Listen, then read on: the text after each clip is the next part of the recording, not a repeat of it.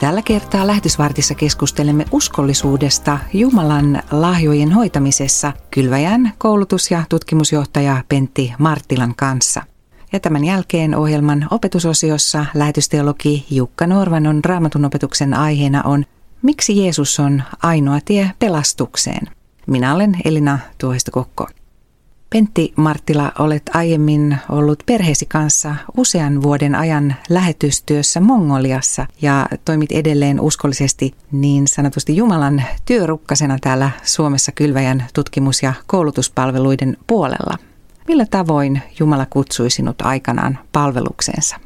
No se on ollut sellainen useamman vuoden prosessi, että miten minä sitten päädyin lähetystyöhön. Et ensinnäkin tietysti nuorena rippikoulun jälkeen sain tulla uskoon ja, ja löytää Jeesuksen omana vapahtajana. Ja, mutta ei se siinä vaiheessa vielä niin kuin lähetystyö millään lailla ollut sille ajatuksen, että minusta tulisi lähetystyöntekijä. Että halusin evankeliumia viedä eteenpäin ja me siitä harjoiteltiinkin. Jaettiin evankeliumia ja Venäjällekin vietiin silloin Neuvostoliiton aikana evankeliumi, mutta sitten sen jälkeen ennen opiskeluja opiskelin raamattukoulussa Ryttylässä ja tuolla kansanlähetyksen raamattukoulussa ja siellä sitten törmäsin tähän lähetystyöhön ja erityisesti minua puhutteli siellä tämä Afganistanin marttyyrien muisto ja muistotaulu siellä Ryttylän kappelissa ja usein mietin sitä, että jos nämä ihmiset on valmiit niin antamaan elämänsä ja jopa kuolemaan sen tähden, niin mitä minä voin tehdä. Ja silloin rukoilin Jumalaa, että jos, jos sä tahdot minut joskus lähetystyöhön lähettää, niin on käytettävissä. Ja sitten sen jälkeen olin useissa aktioissa eri järjestöjen kautta, kylveänkin kautta, ja, eli lyhytaikaisessa lähetystyössä. Ja sitten sellainen vahvistui sellainen alue, että haluan olla Jumalan käytettävissä, jos hän haluaa. Ja niin se sitten vei. Meidän piti alun perin lähteä Etiopiaan lähetystyöhön, mutta Jumala sitten loppuvaiheessa sen esti. Me ei saatu sinne viisumia ja sitten, sitten meiltä kysyttiin, halutaanko lähteä Mongolia aloittamaan uutta työtä 1987 ja suostuttiin siihen monien vaikeuksien ja vaiheiden jälkeen. Ja siitä alkaen on ollut sitten Mongoliassa lähetystyössä lähemmäs 10 vuotta, kolme työkautta ja sitten välillä täällä Suomessa rekrytoimassa paljon lähetystyöhön. Eli minähän vastaan meillä lähetyskurssista ja lähetyskoulutuksesta ja paljon saan uusia lähetystyöntekijöitä lähettää. Ja sitten myös tutkin uusia työalueita tässä tutkimusyksikössä ja olen ollut aloittamassa paljon uutta eri puolilla maailmaa uutta lähetystyötä. Eli Jumala on kutsunut ja hän on vienyt ja hän on ollut monella lailla antoisaa ja hienoa aikaa. Matkaa tekevälle aina sattuu ja tapahtuu. Onko sinun matkasi varrella tullut eteen tilanteita, jolloin olet epäillyt Jumalan uskollisuutta, Pentti Marttila? No kyllähän niitä monenlaisia vaiheita on tullut. Et ensimmäinen tilanne oli se silloin, kun meidän piti lähteä Etiopiaan ja me oltiin jo lähetetty tavarat lentorahtina ja sitten kun oli tavarat lähetetty lentokentältä, mä olin vienyt ne sinne itse asiassa 800 isoa tynnyriä, niin sitten seuraavana päivänä tuli Etiopiasta soitto, että pitää peruuttaa se lento ja peruuttaa tuloja. Ja sitten minä sitten soitin sinne lentokentälle, että älkää lähettäkö niitä tavaroita ja kävin hakemassa sitten ne sieltä lentokentältä pois. Ja sitten me odotettiin kahdeksan pitkää kuukautta. Me oltiin kotipakattu ja asuttiin tilapäisissä asunnoissa ja odotettiin, että päästäänkö sinne Etiopiaan ja ei, ei sinne päästy sitten. Ja silloin oli jo ajatus, että ehkä se sitten ei ollut tämä Jumalan tarkoittama tehtävä tämä lähetystyö meillä. Sitten Jumala avasi tämän tien tänne Mongoliaan ja sinne päästiin aloittamaan niin kuin ihan tilanteessa, jossa oli hyvin, hyvin vähän kristittyä ja muutamia seurakuntia vastaan.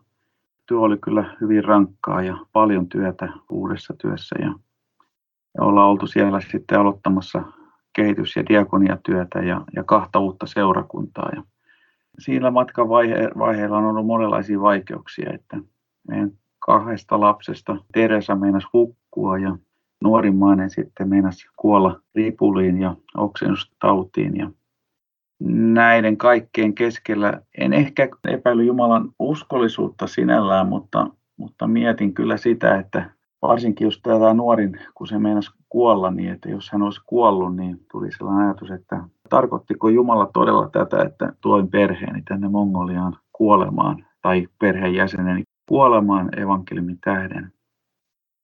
No, myöhemmin sitten ymmärsin, että Ja silloinkin ehkä siinäkin tilanteessa, kun hän taisteli elämästään paikallisessa sairaalassa, niin se neljä päivää tai neljä yötä oltiin siellä, neljä vuorokautta paikallisessa sairaalassa, niin kyllä me jossain vaiheessa vaimon kanssa oltiin, oltiin jo valmiit niin kuin luovuttamaan ja antamaan poika Jumalalle, että kun näytti siltä, että ei hän pelastu enää. No, hän sitten pelastui. Paljon hänen puolestaan rukoiltiin täällä Suomessa ja siellä Mongoleissa ystävät rukoili ja hän sitten jäi henkiin. Ja tänä päivänä on sellainen parikymppinen reipas nuori mies, hyvin urheilullinen. Siinä prosessissa niin on ja sen jälkeenkin on miettinyt, että Jumala antaa meille kärsimyksiä ja vaikeuksia ja tämä elämä ei ole aina menestystä eikä Jumalan valtakunnan työ ja lähetystyö ja seurakunnan työ ei ole aina menestystä, mutta kuitenkin Jumala on sama ja hän haluaa, että me pysytään hänen uskovina ja seurataan raamatun sanaa ja luotetaan häneen ja hänen lupauksiin. Ja vaikeuksien keskellä hän vie sitten vie elämää eteenpäin ja vie evankeliumia eteenpäin ja meidän tehtävä on vain pysyä hänen yhteydessään, hänen seurakuntansa yhteydessä ja puhua ja julistaa Jumalan sanaa uskollisesti niin kuin se on ja elää uskollisesti hänen ominaan. Että kärsimys, vaikeudet kuuluu sen keskellä hän kuitenkin pitää omistaan huolta. Hän on meidän kanssa joka päivä niin kuin hän on luvannut. Pentti, millaisena näet Jumalan kutsuman ihmisen esimerkiksi lähetystyöntekijän vastuun Jumalan lahjojen hoitamisessa? Niin, lähetystyöntekijöitä tähän tarvitaan, eli, eli Jumala vie kyllä työnsä päätöksiä ja kerran taivaassa on oleva kaikkia kansoja kaikista maailman kielistä ja kansanryhmistä, mutta meitä ihmisiä tarvitaan. Meitä tarvitaan, että me, me niin kuin konkreettisesti lähdetään ja viedään evankeliumia eteenpäin. Se voi tarkoittaa ihan meidän lähipiirissä. Mennään täällä Suomessa jonkun toisen ihmisen luo ja rohkaistaan ja kerrotaan evankeliumia pidetään evankeliumia esi- esillä. Tai sitten se voi tarkoittaa, että mennään täällä Suomessa toisten kansanryhmien kielien pariin, siis maahanmuuttajien pariin. Tai sitten ihan, että lähdetään täältä Suomesta maailman ääriin asti kansojen kielien pariin, jossa ei ole koskaan evankeliumia julistettu. Eli se uskollisuus tarkoittaa sitä, että totellaan sitä Jumalan lähetyskäskyä, tahtoa, eli viedään evankeliumi niille, jotka ei ole sitä kuullut. Roomalaiskirjassa on hyvä kohta, että, että kuinka kukaan voi kuulla, ellei ketään lähetetä. Eli tähän evankeliumin viemiseen kuuluu se, että kutsutaan työhön, lähetetään työhön ja, ja lähdetään työhön ja viedään evankeliumia. Eli, eli uskollisuus on ehkä sitä, että meillä on erilaisia lahjoja, erilaisia tehtäviä ja, ja se, että mikä on sitten se meidän paikkamme, niin me ollaan sille omalle tehtävällemme uskollisia. Ja ne voi olla hyvin erilaisia tässä Jumalan valtakunnassa, että yhden tehtävä on lähteä, toisen tehtävä on rukoilla ja lähettää ja kolmannen tehtävä on uhrata ja neljännen palvella ja niin edelleen. Raamatun sananlaskujen kirjassa sanotaan, että uskollisuus on ihmisessä arvokkainta. Pentti, millaisia ajatuksia tämä sinussa herättää? No ainakin se nousee siitä, että uskollisuus on nousee niin kuin Jumalan olemuksesta. Hän hän on itse uskollinen, se on niin kuin jotain hyvin syvää ja merkityksellistä ja perustavaa laatua oleva asia ja sen takia Jumala haluaa, että mekin olisimme uskollisia niissä asioissa, joita meille on uskottu, jotka on meidän tehtäviä tai, tai asema, tai uskollisuus perheessä, uskollisuus puolisona, uskollisuus ystävänä. Monenlainen, mutta että se niin kuin nousee siitä Jumalan olemuksesta käsin. Raamatussa myös sanotaan, että jos olemme uskottomia, niin Jumala pysyy silti uskollisena. Miten näet tämän ajatuksen? Jotenkin niin ajattelen sen, että Jumalan tahto on se, että me ollaan uskollisia, mutta kuitenkin Jumala näkee sen, että ihminen aina on syntinen ja tekee väärin, lankeaa. Ei voi olla niin sataprosenttisesti uskollinen kuin Jumala itse on tai Jeesus oli. Jeesushan on esimerkki tästä uskollisuudesta. Jos me ajatellaan Jeesuksen opetusta elämää, hän loppuun asti oli uskollinen sille omalle tehtävälleen, kutsumukselleen ja hän kuoli ja ylös nousi. Jeesuksen uskollisuuden kautta meillä on elämä ja yhteys Jumalaan. Eli tuota, Jumala on kuitenkin uskollinen. Me voidaan luottaa hänen uskollisuuteen, Jeesuksen työhön, sovitustyöhön me voidaan luottaa ja se se vie meidät kerran perille taivaaseen. Pentti Marttila, millä sanoin haluaisit rohkaista ihmisiä olemaan uskollisia Jumalan antamien lahjojen hoitamisessa? Jotenkin ajattelen, että meillä jokaisella on oma tehtävä seurakunnassa, joka on Kristuksen ruumis.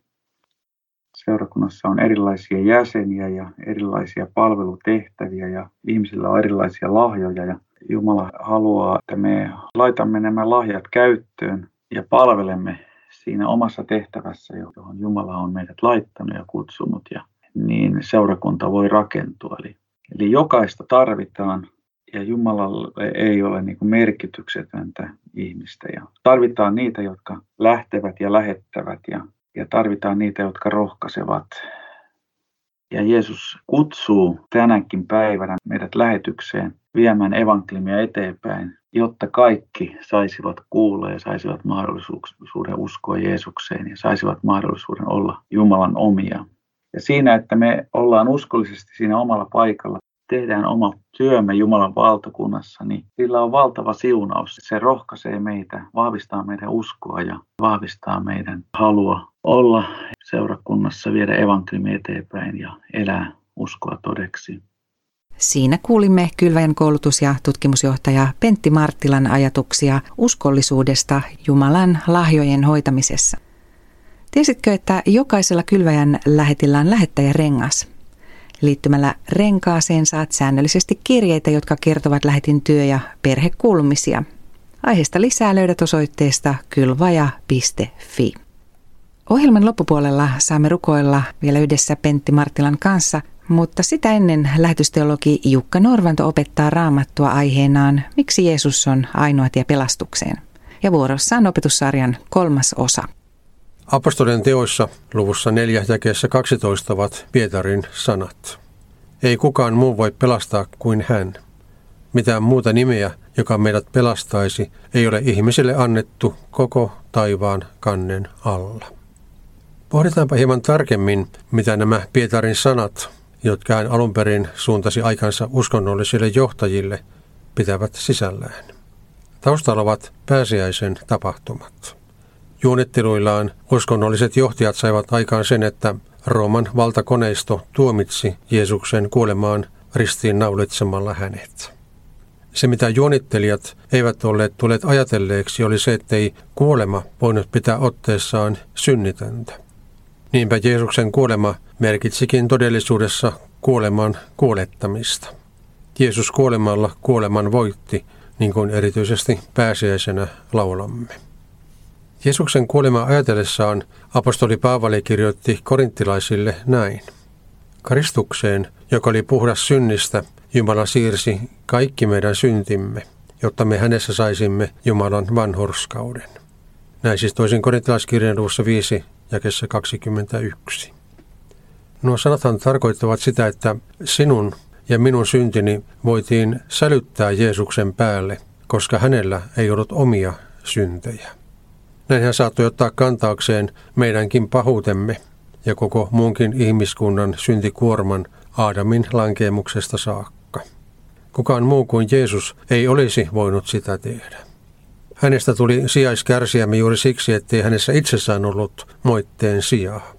Siksi hän myös saattoi nousta kuolleista elämään kuoleman voittajana ja syntiemme sovittajana. Niinpä pääsiäisestä tuli ylösnousemuksen aamu myös meille. Kun uskomme Herran Jeesukseen, meillä on hänen ansiostaan syntiemme anteeksi antamus ja ikuinen elämä. Kuka muu kuin viaton Herra Jeesus ei olisi sitä kaikkia voinut tehdä meidän puolestamme. Siksi muuta nimeä ei koko ihmiskunnalle ole annettu. Lähetysteologi Jukka Norvannon raamatun opetusosion teemana oli Miksi Jeesus on ainoa tie pelastukseen? Ja nyt lähetysvartin päätteeksi rukoilemme vielä yhdessä Pentti Marttilan johdolla. Pyhä Jumala, vapahtajamme Jeesus Kristus, tulemme sinun eteesi. Kiitos siitä, että meillä on etuoikeus tulla ja rukoilla. Jeesus, sinä tiedät meidän elämän, tiedät meidän elämän haasteet, ilot, surut. Kiitos siitä, että saamme olla sinun omiasi uskon kautta. Jeesus, sinä olet meidän henkilökohtainen vapahtajamme. Opeta meitä olemaan uskollisia omalla paikallamme. Näytä, miten me voimme palvella elää uskoa todeksi seurakunnassa, olla eläviä jäseniä Jeesus sinun ruumissasi seurakunnassasi. Jeesus, rukoilemme uskollisuutta evankeliumin eteenpäin viemisessä, lähetystyössä siinä, kun julistamme Jeesus sinun ristin kuolemaa ja ylösnousemusta omassa lähipiirissämme ja kaikkialla, missä olemme ja, ja kun lähetämme ihmisiä lähetystyöhön. Jeesus siunaa nyt kaikkea lähetystyötä, kaikkea evankeliumin julistusta, erityisesti siellä, missä sitä ei ole koskaan julistettu. Ja kutsu lähetystyöntekijöitä, julistajia sinun valtakuntasi työhön, niin että kaikki saisivat kuulla. Jeesus, anna meille rohkeus, että olemme uskollisia sinulle, sinun sanallesi, raamatulle ja tälle tehtävälle, niin että sinun lupauksesi kerran täyttyy lupaus siitä, että taivaassa on ihmisiä kaikista kielistä ja kansanryhmistä. Tätä rukoilemme Isän, Pojan ja Pyhän Hengen nimeen. Aamen. Lähtekää rauhassa ja palvelkaa Herraa ja toinen toistanne ilolla.